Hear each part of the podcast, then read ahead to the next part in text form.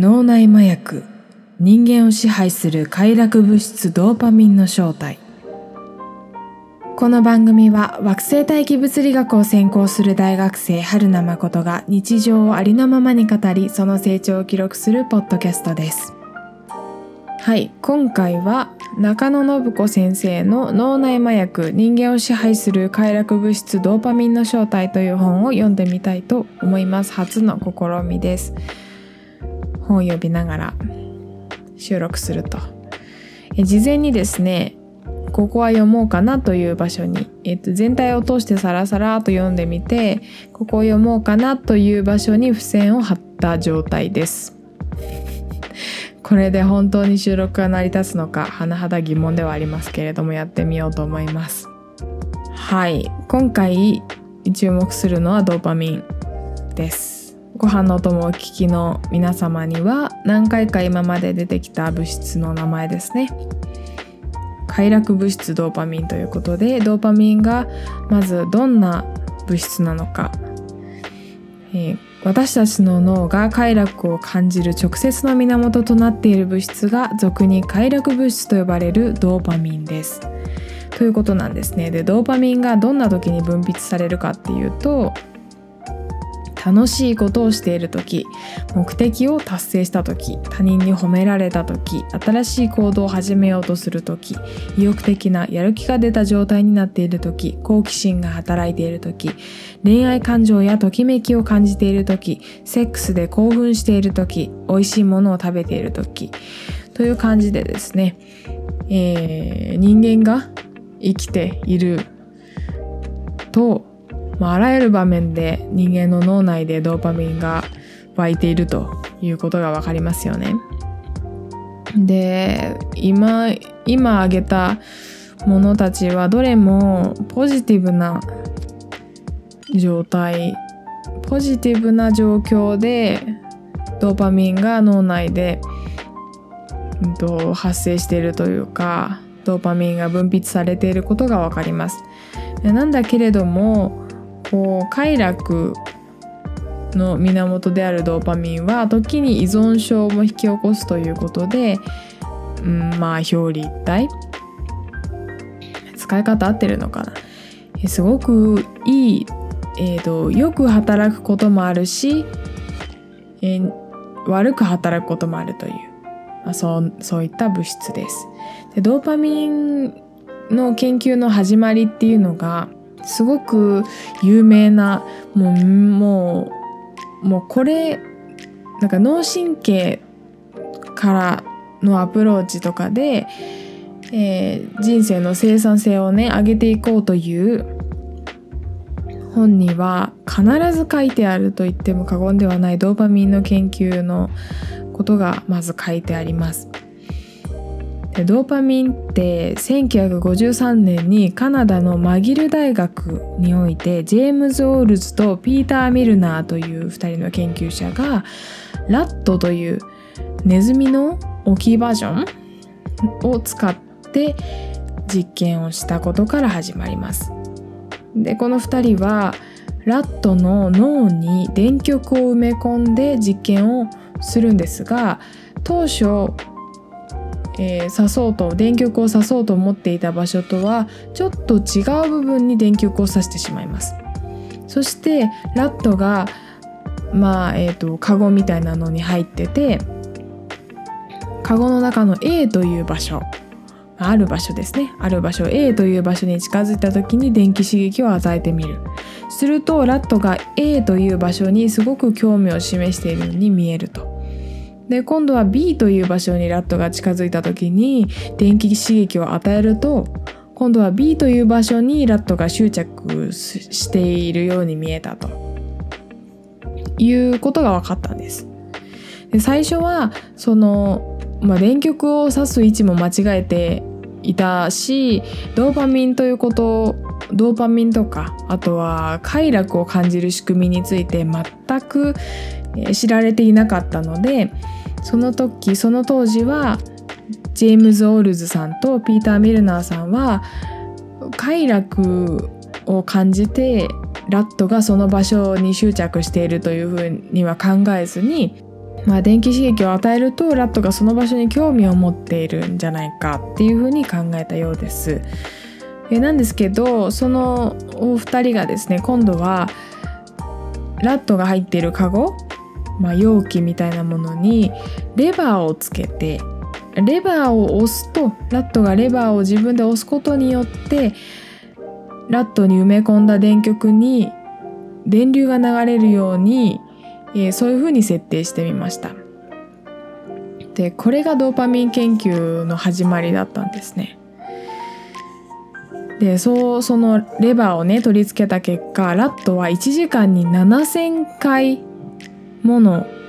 猛烈なペースでレバーを押したんですよね。はい。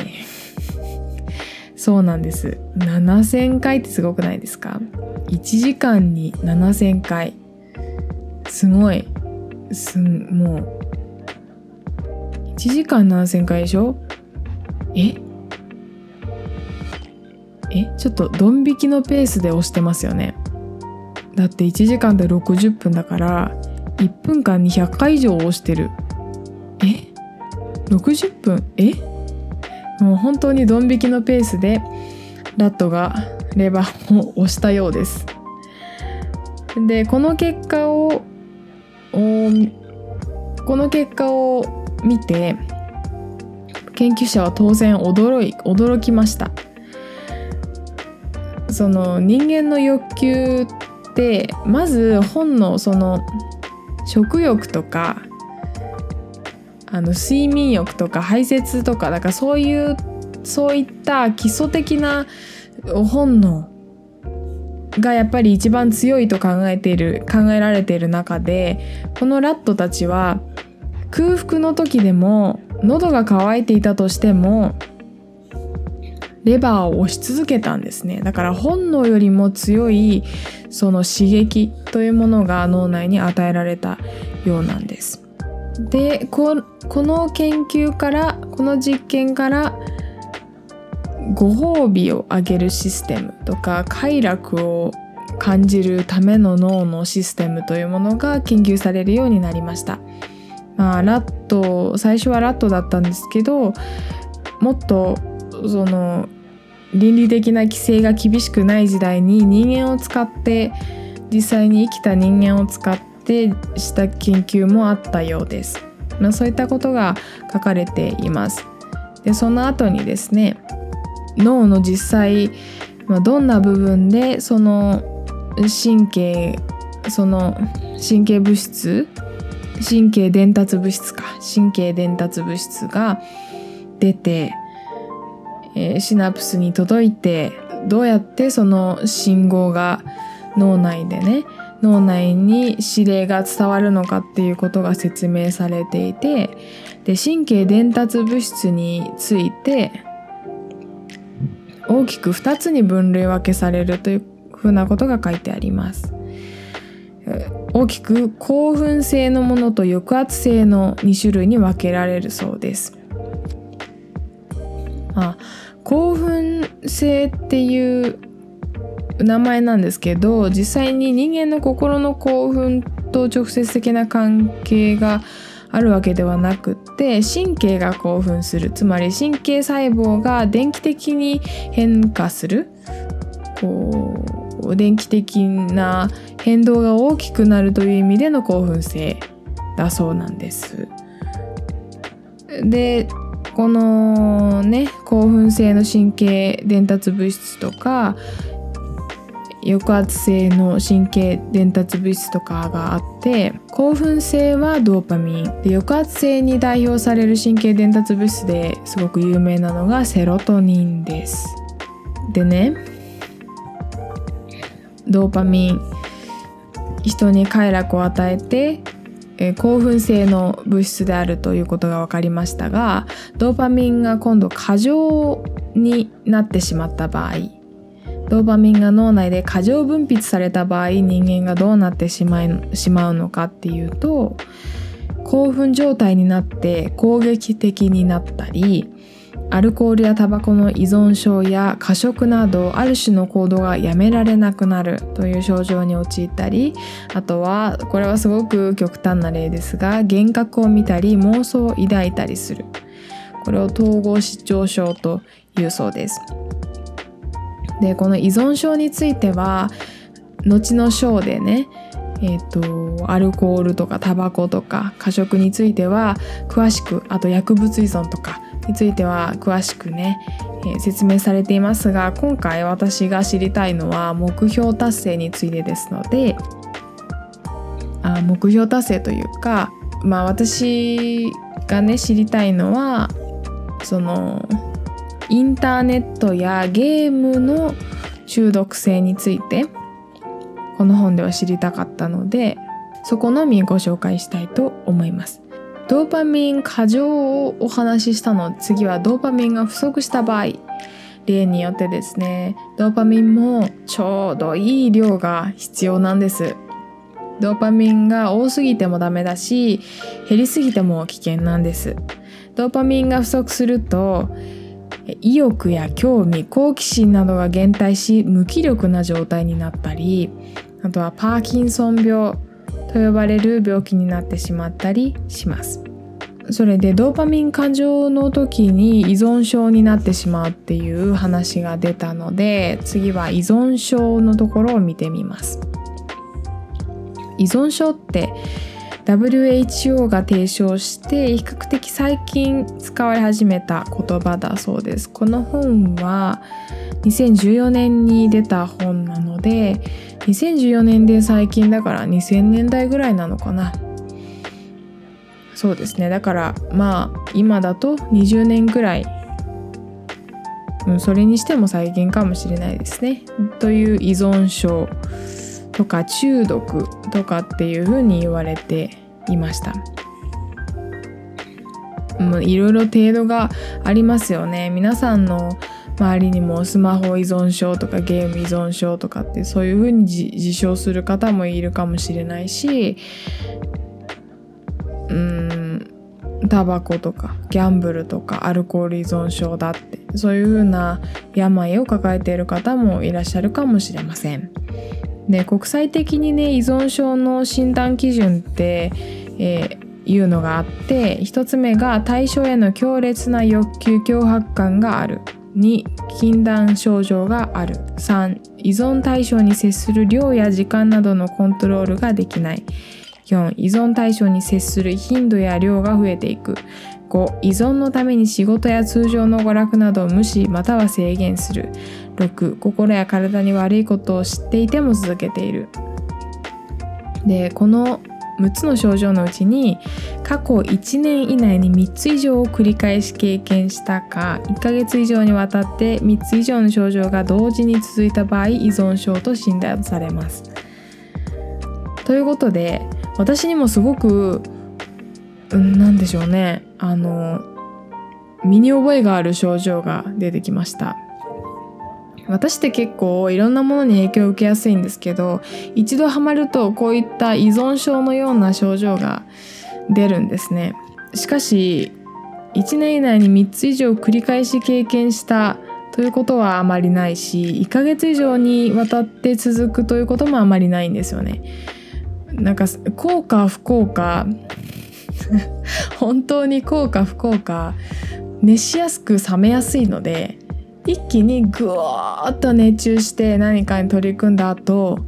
本当に興味を失ったりするんですよね。本当にね疲れる性格ですよね。なんかあもういいや。これこれのこと考えすぎた。とか過剰に摂取しすぎた状態。みたいな感じに陥ることがあります。これ共感してする方いらっしゃいますからね。いらっしゃいますかね。どうか私だけでないことを祈ります。うんそうですね。依存対象に接する量や時間などのコントロールができないとか頻度や量が増えていくとか依存のために仕事や通常の娯楽などを無視または制限するとか心や体に悪いことを知っていても続けているとか。はい。ハマっている何かにハマっている時の私がまさにこれです。だけどこれが長く続くと本当に心にも体にも悪いから依存症というねまあ病気ということになりますね。で依存症この依存症は大きく分けて3つあるそうです。まず1つ目が物質への依存。ニコチンやアルコール薬物食べ物などへの依存。次は2つ目がプロセスへの依存。ギャンブルインターネットセックス買い物仕事などへの依存。仕事など仕事の依存っていうのもあるんですね。はい。で3つ目が人間関係への依存。恋愛カルト宗教 DV 虐待など。うんなんかこう分けてみると確かにそうだなという感じがありますね。依存って言われるとお酒とかアルコあのお酒とかタバコとかへの依存薬物への依存とかもあるし過食に走ってしまうような依存もあるだろうしインターネットとかスマホ依存とかね言いますよね。だからこそデジタルデトックスが流行っているわけですがインターネット依存。あとは買い物をねお金がないのに買い物をしてしまう。その際限なく自分の買いたいものを買ってしまうみたいな話も聞いたことがあるし最後の人間関係の依存もものすごくなんだろう話に聞いたことのあるようなことですよね。まあ、しかし依存症っていうのはやっぱり自分の心にも体にも負担をかけることなので、うん、依存は避けたいことですよね。で、えーと、これ以降の章に物質依存についてプロセス依存について人間関係依存についてって順番に説明されているんですけど、えー、今回はプロセス依存についてオンラインゲームにハマる理由というところを読んでみようと思います。私ゲーム実況が大好きなんですけどなんかでもゲーム実況が大好きだっていうことと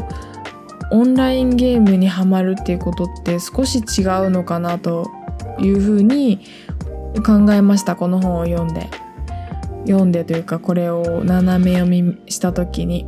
まあ、まずオンラインゲームにハマる理由について読みますね。その後私が思う、私がなぜゲーム実況にこんだけハマってしまうのかについてちょっと考察したいと思います。皆さんの興味の有無に関係なく。はい。でね、オンラインゲームにハマる理由。ゲーム依存症はプロセス依存の一種です。皆さんどうですかね？えー、子供時代もしくはお子さんがゲームばっかりしているとそういうふうに思った経験はありますか？ゲームってうーんまあ何でしょう。ハマってしまうハマってしまうのは本当にしょうがないものだと私は思うんです。なぜならこの本にも書かれていますがゲームは熱中を生むように設計された人工の趣味だからです。ドーパミンって目標達成をする時にも重要な物質だっていうことを冒頭にお話ししたんですけれどもゲームにはまる時のプロセスってまさに目標達成のプロセスだなっていうふうに思います。この本には例としてスーパーマリオブラザーズのようなアクションゲームを取り上げられて取り上げております初めはね説明書なんかいらなくってもう日本のゲームはすごく親切なのでいちいちガイダンスというか操作方法が表示されるし非常に簡単な操作でクリアできますよね。で旗が上がって小さな賞賛が与えられてマリオだったら「ダダララララララララ」みたいな音楽が流れてちょっと音程が非常に非常にというか音程が微妙でしたけれども。でえっ、ー、とコースをクリアすると褒められて達成感を持つと。まあ最初のうちはコースが簡単すぎて達成感もクソもないという感じかもしれませんがまずは小さな努力と小さな達成感が得られるということなんです。で2面 3, 3面と進むにつれて徐々に難しくなりますよね。1回ではクリアできなくなってくる。何回もチャレンジしてそれでやっとクリアできるということが増えてきます。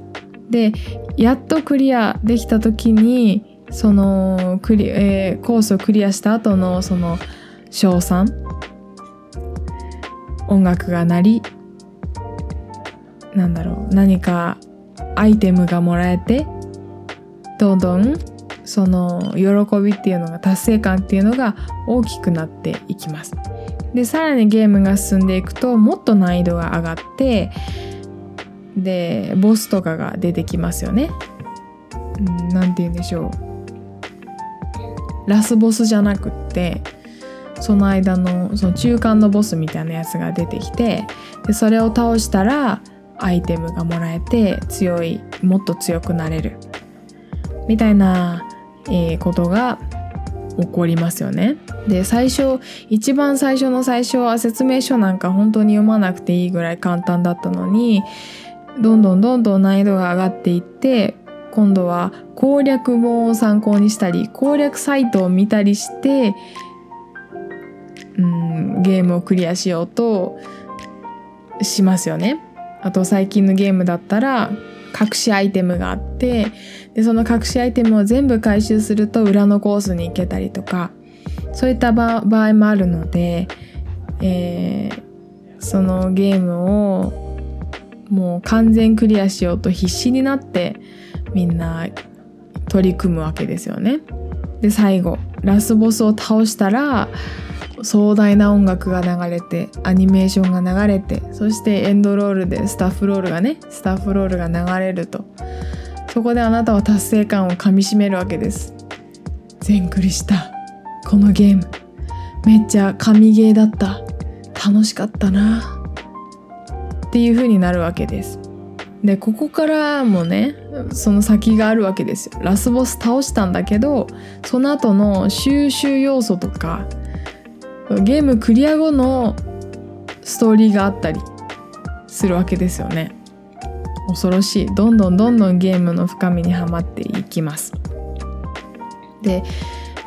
ちょっとさっきね目標達成のプロセスと全く同じだって。目標達成の時目標達成のプロセスでドーパミンが分泌されるのと全く同じ方法でドーパミンが分泌されているっていうお話をしたんですけどね最初に小さな努力と小さな達成感それを積み重ねていってもっと大きな努力が必要になってそして得られるその達成感っていうのはもっと大きくなる。でさらに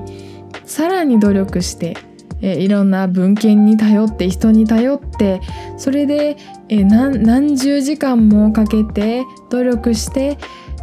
でもっと大きな達成感が得られると。その達成感が得られた瞬間瞬間でドーパミンがものすごいえげつない量分泌されているということが分かります。だからこそあれですよね。目標達成しようと思ったらゲームみたいにやればいいというふうによく言われますよね。小さな本当に最初のステップは小さいものでいいんです小さいものでそしてちゃんと自分にご褒美をあげると。報酬をあげてそしたらもっとやりたくなる。次はもう少しレベルの上がったこともできるようになるしやりたくなる。そしてその後にはもっとえー、大きな達成感が待っているということをドーパミンがねそういう風な気持ちにさせているわけなんですね。うんそのゲームの設計者がゲーム中毒にさせようと思ってこういう風に設計してるわけではなくてやっぱり売れるゲームっていうのがこういう風な設計になっていたっていうのが正しいんじゃないかなっていう風にこの本には書いてあります。そうなんですよね。皆さん。ゲームは簡単に自分が何にも考えずともこの報酬系報酬系ってそのドーパミンが分泌されるシステムのことを言いますけどこのドーパミンを分泌して小さな達成感を積み重ねてより大きな達成感を得られるそのドーパミン分泌システムをフリーでフリーでってまあフリーでフリーではないなお金を払ってるんだけどその自分が何も考えずともその報酬系のシステム与えられるわけですけど何もゲームだけにその達成感と喜びドーパミンが分泌されるような体験があるわけじゃなくってもちろん自分でうまくやれば人生のあらゆる場面においてこの報酬系のシステムを活性化させて、えー、ドーパミンを分泌させることができるわけですだからこそ私はこれを目的目標達成に使いたいというふうに思うわけですね。まあということで今回は脳内麻薬人間を支配する快楽物質ドーパミンの正体っていう本を読んできました。あそうだ。それでそうだ。私がそのゲームゲームが目標達成のプロセスとそのドーパミンの分泌という点で似ているという話をしましたけどそれそれと私がゲーム実況にはまる理由が違うんじゃないかっていう話をねしようと思ったんですよ。で私がなぜゲーム実況にはまるのかゲーム実況ってその小さな達成感とかそういうふうなものをプレイヤーではないので実際には体験できませんよね実際に自分がプレイをしてでクリアできた時の喜びとあとはゲーム実況を見ている時の喜びっていうのは全く異なるものだと私は思っているんですが何を真面目に語っているんだ、まあ、でもそうなんですけど私が好きなのはアクションゲームというよりかはむしろまあお話が上手なゲーム実況者さんのアクションゲームなんかはすごく大好きなんですけど PP さんとか。なんだけれども私が好きなのはむしろ RPG ストーリー性のあるゲームストーリー性のあるゲームのシナリオを見るのが好きなんですよね。だからこれ物語の中毒なんじゃないかなってちょっと思うところがあって昔から私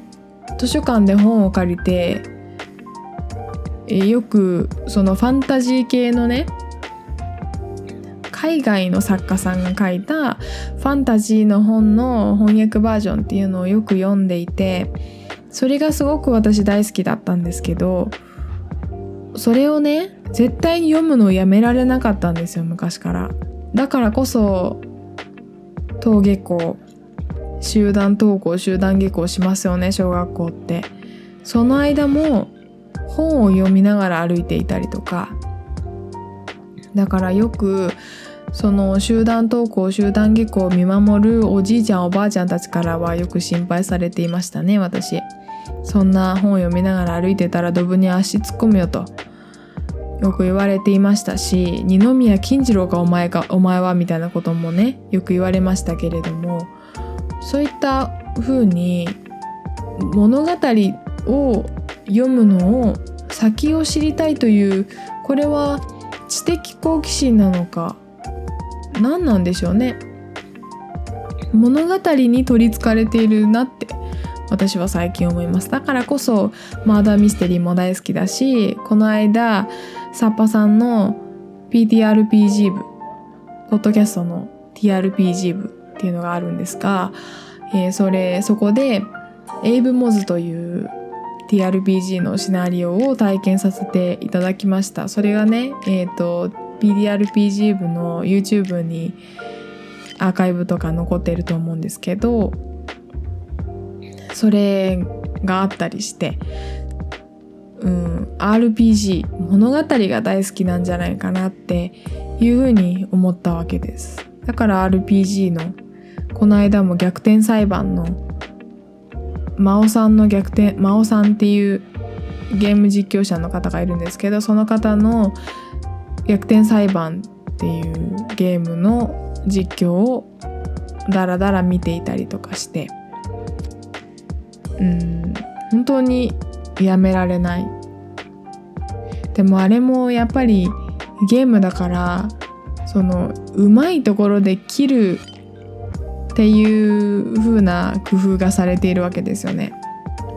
そこはうんより私の知りたいというその先を知りたいという気持ちをかきたててくるわけですね。何の話なんでしょうね。まあそういうことです。私は昔から本とかそういった物語に取りつかれている子供だったんですがそうですね。これを知識欲というのか知的好奇心というのかそれとも何て言うんでしょう。この物語に取りつかれた感覚。お話が大好きなんですね。はい。ということが分かりましたよと。で RPG のゲームのそういったシナリオを知りたいとなるとそのゲームだからうまいところで切ってあるからより熱中しやすいというふうなことが、まあ、この考察によって分かったわけです。はい、皆さんはどう思いますか、実際にこの間ね PTRPG 部で実際に TRPG をプレイさせていただいてプレイヤーの喜びというのもはい知ることができました。実際にやるのと見るのとではまた違った喜びがあるなというふうに思ったんですがそうだな。まあ私はこれからもドーパミンにね惑わされることがあるんだろうなと思いつつこの本を読み終わったわけです。この脳内麻薬という本をね。はい。でこの本は中に本当にその依存症とかに対して脳内でどういうことが起こっているのかっていうのを事細かく事細かく書いてあります。脳のどこでどういった物質があの出て分泌されてどこに伝わってっていうのが細かく書いてあります。だけれども私にはちょっと私がそのアルコール依存症について知りたいわけではなかったので今回はそのゲーム依存症についてのお話を読みました。ということでね。うん。ドーパミン。皆さんの脳内でも分泌されているドーパミン。正しく正しくというかうまく付き合っていくために、まあ、今回は依存症についてのお話だったので次回以降、まあ、次回以降というかこの本を読むシリーズだったら次は思考は現実化するを読もうかな。これすごく長いので長くて細かいのででこれ全部で何章あるんだ？18章あるんだ18章あるから1章ずつ細かく地道に読んでいくシリーズ化するかもしれません。ということで今回は、えー、脳内麻薬人間を支配する快楽物質ドーパミンの正体でした。番組の感想や私へのメッセージは、はるなまことアットマーク gmail.com、harunamacoto アットマーク gmail.com、またはツイッターでハッシュタグまことのお供をつけてつぶやいてください。お待ちしています。私が友達と宇宙を熱く語るポッドキャスト番組コペテンナイトは毎週水曜土曜に更新しています。最後までお聴きいただきありがとうございます。次回もお楽しみに。